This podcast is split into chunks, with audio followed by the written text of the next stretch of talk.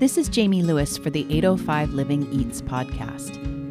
For the October 2019 issue of 805 Living Magazine, I spoke with Jessica Foster of Jessica Foster Confections in Santa Barbara. Jessica is perhaps best known for chocolates, but she also makes these heavenly little ooey-gooey sea salt caramels that her customers and clients can't get enough of. You can find the recipe for those caramels in the October issue of 805 Living Magazine, as well as recipes for a caramel apple tart and a salted caramel milkshake, just in time for Halloween parties. With Jessica, I wanted the backstory.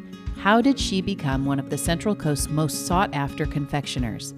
She gave me the goods, discussing a fateful trip to Spain, how to really pair chocolates with wine, and why she loves the 805. Hear this and more during my conversation with Jessica Foster.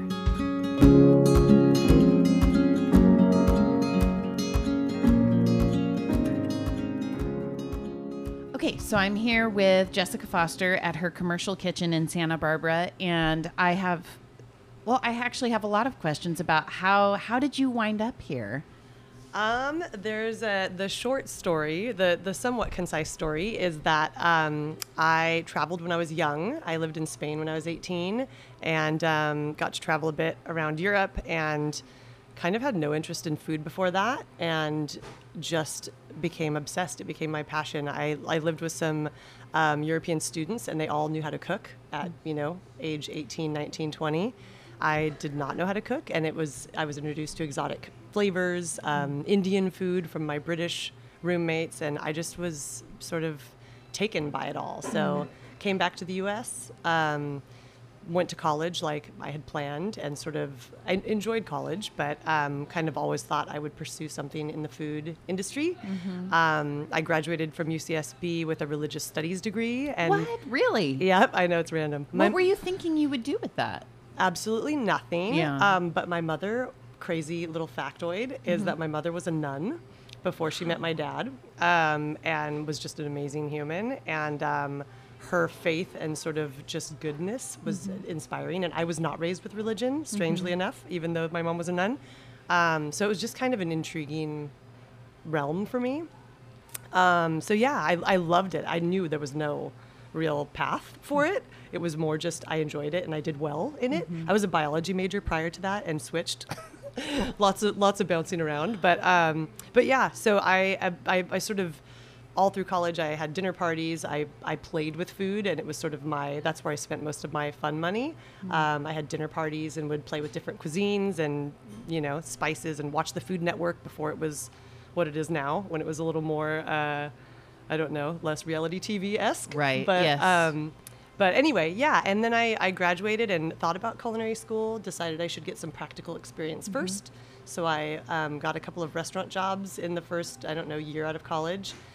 Met some amazing people that I was so motivated to learn that they just sort of, they saw my passion and... You were in the kitchen? I was in the kitchen, okay. Yeah. The first job that I applied for actually was at the Fish House in Santa Barbara, and there was a wonderful chef it was when it was opening. He was the opening chef, and he, we became friends, and he sort of took me under his wing.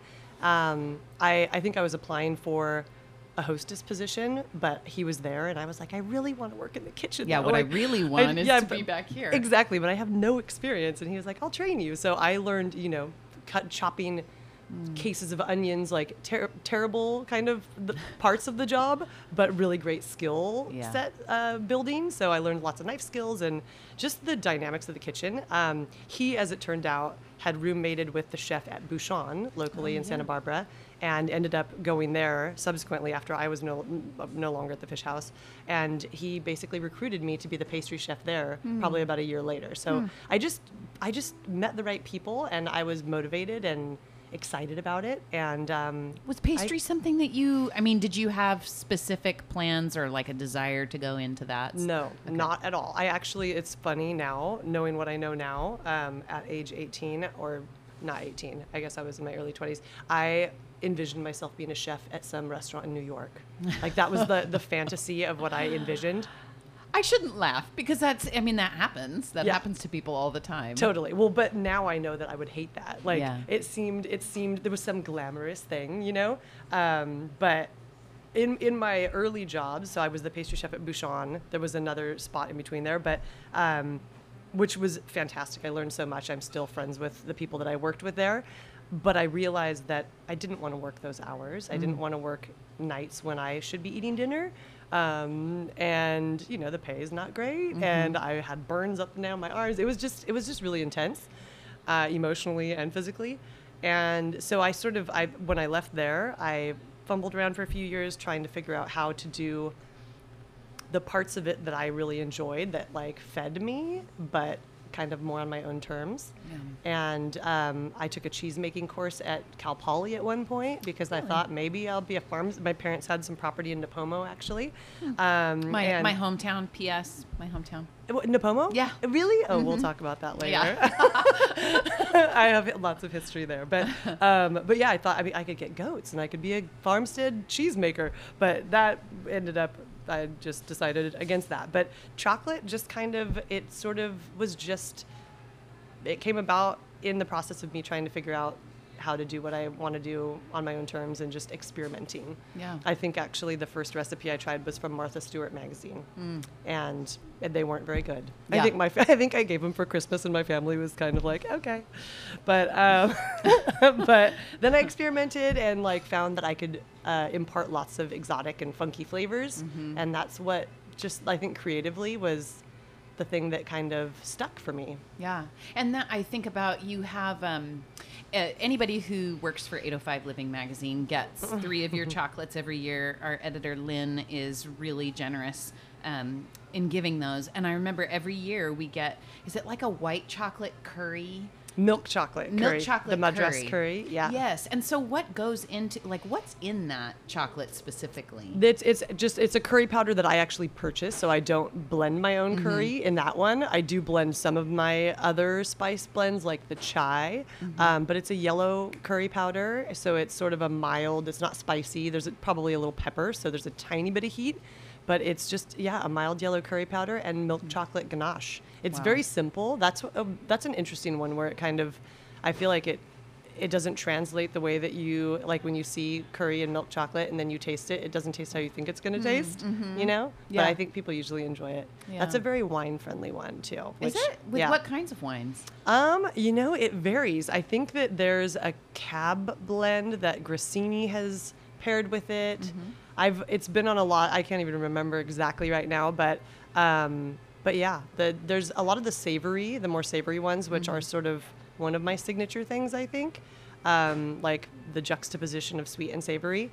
Yeah, they tend to be more wine friendly. The star anise and thyme with milk chocolate. Yeah, and so playful. I mean, it sounds like that that started very early in your chocolate making. I think that's what made it entertain me, was the experimenting, the mad scientist, you know, going to farmer's market and just buying a bunch of stuff and then putting it in different combinations to see what would happen and see what it works with, or if it works. Most things, I have to say, in the right quantity and with the right chocolate, most things work.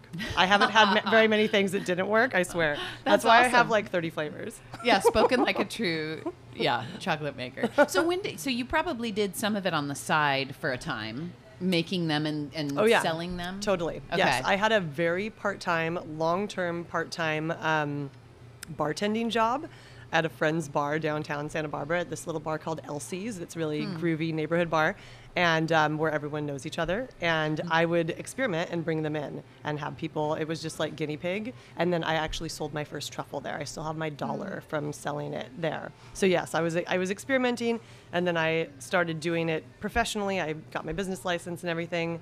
Probably sold like 10 boxes the first year. Had a full-time job, obviously. Which you were probably elated about. Oh, I totally was. Yeah. Like the fact that anybody wanted them. And I just happened to, you know, at that time, I've been in business 16 years. At that time, there wasn't any chocolate in Santa Barbara. No boutique, you know, handmade. I think C's was the only chocolate. There had been a woman, actually, she was somehow related to Bouchon. I feel like she might have worked there, that was trying to do something like that and then had moved away. So I was really the only game at that point, and I met some amazing people that connected me. I was written up in Santa Barbara Magazine within the first, you know, year or two. that, like, things that kind of propelled me at an early phase, I guess. And yeah, super grateful for a lot of the people that got to taste them and enjoyed them and then supported me and still do. It's pretty awesome. It's a very community love fest kind of a feel. Yeah. Well, I don't know many people who don't like what you make. I mean, it's even just at its most elemental level, the sorts of things that you make, they're joy-giving kinds of things. Totally. So people love that. And I'm amazed that 16 years ago, it really wasn't that long ago, that there wasn't another game in town like yours. I know. Isn't that amazing how far things have come? It is. And now there are at least 4, like, you know, well-known local chocolate businesses. We all kind of have different styles and a different niche. Things. Exactly. But yeah, it's a totally different. I feel like the whole food, even like referencing again the Food Network, it's just changed. You know, people are more in tune with food. Like, people cook. People are more interested in food, and it's just it's awesome. It's awesome to see the evolution of the industry and the quality of the food that we have here and everywhere, really. I think that it's just more of a thing. And people's expectations, because they have so much access to it here, they expect a lot. Yes, totally. So what was it like when you made that leap from being, a part-time bartender, schlepping chocolates on the side, to saying, okay, I'm going to get a commercial kitchen, I'm going to become a full-time, this is what I'm gonna do? So similar kind of thing, where I feel like I just had really good karma, or like timing was good. Because I had worked in the food industry prior, I knew some people, and a chef friend of mine that I had worked for previously actually connected me with somebody to buy chocolate from wholesale. And when I was actually working full-time catering, bartending part-time, and then making chocolate just here. I mean, it was super minimal. Yeah, exactly. The chocolate was fun though, even though I probably spent a lot of time on very little return at that point. Yeah. It was just experimental, but yeah, I got connected to a woman, a dear friend still, named Christine Dahl, who's a pastry chef in town. At the time, she was she worked as a sort of side gig, as a sales rep for a distribution company, like pastry related. And so I would go pick chocolate up from her at her commercial kitchen. And at some point I said, you know, how do you go about finding a commercial kitchen?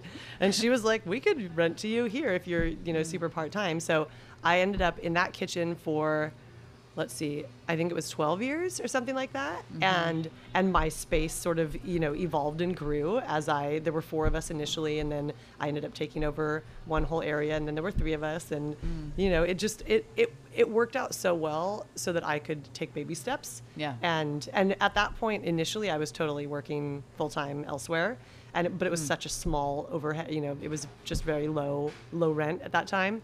And they like supported me. It was just sweet, you know?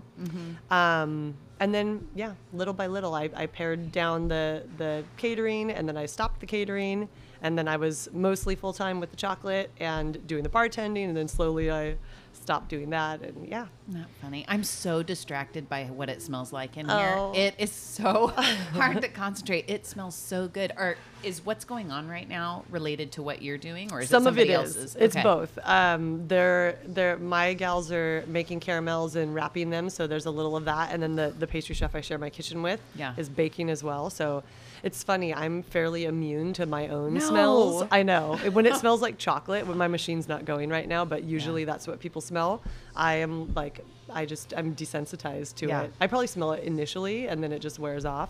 But the baking is still my weakness, because it's something that I don't do. Yeah. So when I smell her cookies, I'm like, I always hope for extras. Yeah, totally. Yeah. So with the chocolates, you started with that. Did you start with a lot of, I know you do a lot of weddings, events, that kind of thing. Did that take off right away?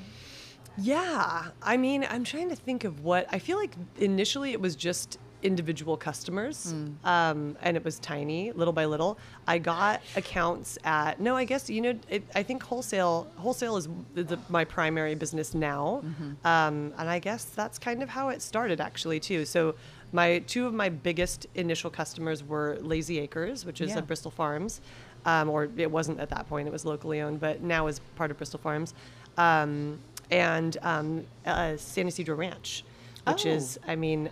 like one of the best places to be. What a great account to get. I know. Too. And once again, it was from the connections that I made in my previous, you know, jobs in restaurants. So I had worked for a friend, Lydia Gaetan, at a restaurant called Meritage. She's the one that connected me to Christine to buy the chocolate.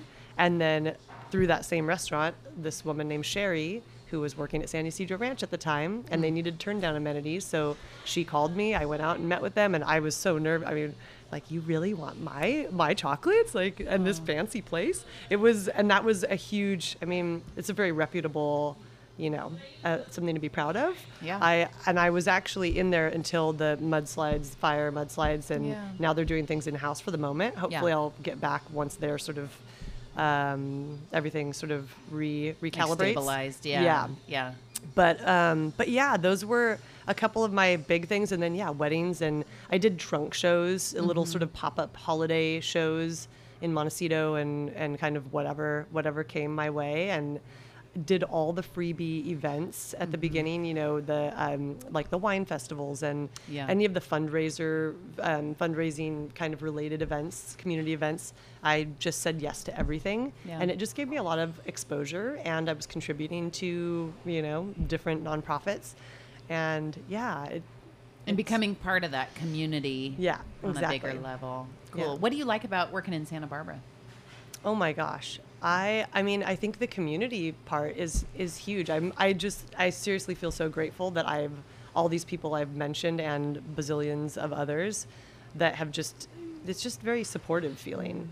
The people that I do business, I love my customers. Yeah. Like that's one of my favorite parts of my job is like the relationships I have with my clients. I love working with my winery clients. I happen to like wine a lot, like those really are good relationships, wine. They are, and it's fun creatively as well to do the chocolate and wine pairings that we do. Yeah, I love Santa Barbara, and Santa Barbara. It's not to love about just being here in general, right? And then to be able to. You know, I don't make a ton of money, but I survive in Santa Barbara, and I do what I love. And that ain't nothing. It's pretty good, right? Yeah, right. Wait, did you grow up around here? I grew up in Santa Maria. Oh, so okay. Santa Barbara County. Yeah. But in Napomo, so it's a long story. We do have a lot to talk about. I know, we do. I will do that later. But yeah, I grew up in Santa Maria. I went to high school there, but my parents had a property in Napomo. So when I was an infant, I think the first year or two of life, we were in Napomo and then moved to Santa Maria. But my parents had that property for years. So there was sort of an overlap in SLO and Santa Barbara County. Yeah. And Santa Maria's was great while I was there, but I was ready to leave when I graduated high school. So I moved here like within weeks of my high school graduation, pretty much, and more or less have been here since. I was in Spain for a while when I was 18. I lived in Alicante with family friends to learn Spanish and just have a change of scenery, which was invaluable, totally life-changing. And then I ended up living in Napomo, actually, on my parents' property for a bit and went to Cuesta and then came back to Santa Barbara. And I've been here ever since, pretty much. It's really interesting. We have a lot of similarities just in... I couldn't get out of here fast enough either. Are you from Santa Barbara? I'm from Napomo. Oh, that's right. And I was born in Ventura, but lived my whole upbringing was in Napomo, and I couldn't get out fast enough. Wound up in New York and a couple other big cities. Oh, wow. But the thing that changed my perspective was a summer in Italy, and all of a sudden food mattered to me a lot. Yes. And then coming home to the Central Coast, I just wouldn't have it any other way. I'm so happy here, and I feel like there's a real synergy between, you know, Western Europe and the way that we live here.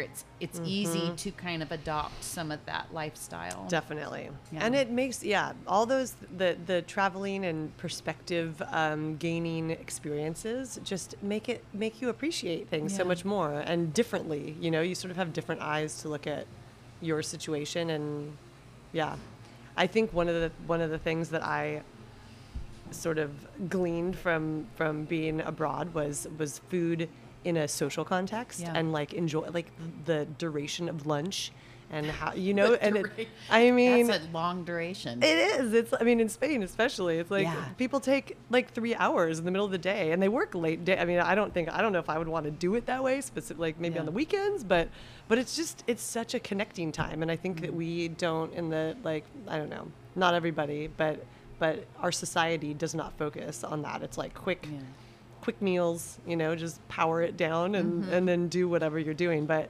it's, I don't know. At our worst, really appreciate I agree with you totally. Yeah. Well, your time is so valuable. I really appreciate you talking to me, but I have one last question, which is, do you have any idea how much chocolate you make every year, or in volume, how much you put out into the world? I don't. It's so big you don't. Well, I don't even know if it's that big. I have a thing about, I'm actually like quite good at math, but I'm not good at retaining numbers, or like if you asked me how much I pay for butter, I probably wouldn't even be able to, I actually wouldn't be able to tell you per pound. I don't even know. I mean, I have it. It's like, I do track these things from a business perspective. I just don't retain it in my brain. Sure. But so no, I have no idea, but I know that I work, we work a lot. During the holidays, it's nuts. The production level is crazy. And then the summer, it's a little more mellow. Yeah. But no, I have no idea. Sorry. Okay. You got to get those numbers to me. I know. I will. I'll try to do some research. Well, thank you very much for letting me come into your realm and smell the smells and hear the sounds. I really appreciate it. Thank you. Yeah. It's been fun. As always, thank you for listening to the 805 Living Eats podcast. To find out more about Jessica Foster, check out her website at jessicafosterconfections.com. By the way, 805 Living Magazine is celebrating its 15th anniversary. Thank you to all our readers, advertisers, and friends for your support these past 15 years. To learn where you can pick up a copy, visit 805living.com. Until next time, I'm Jamie Lewis.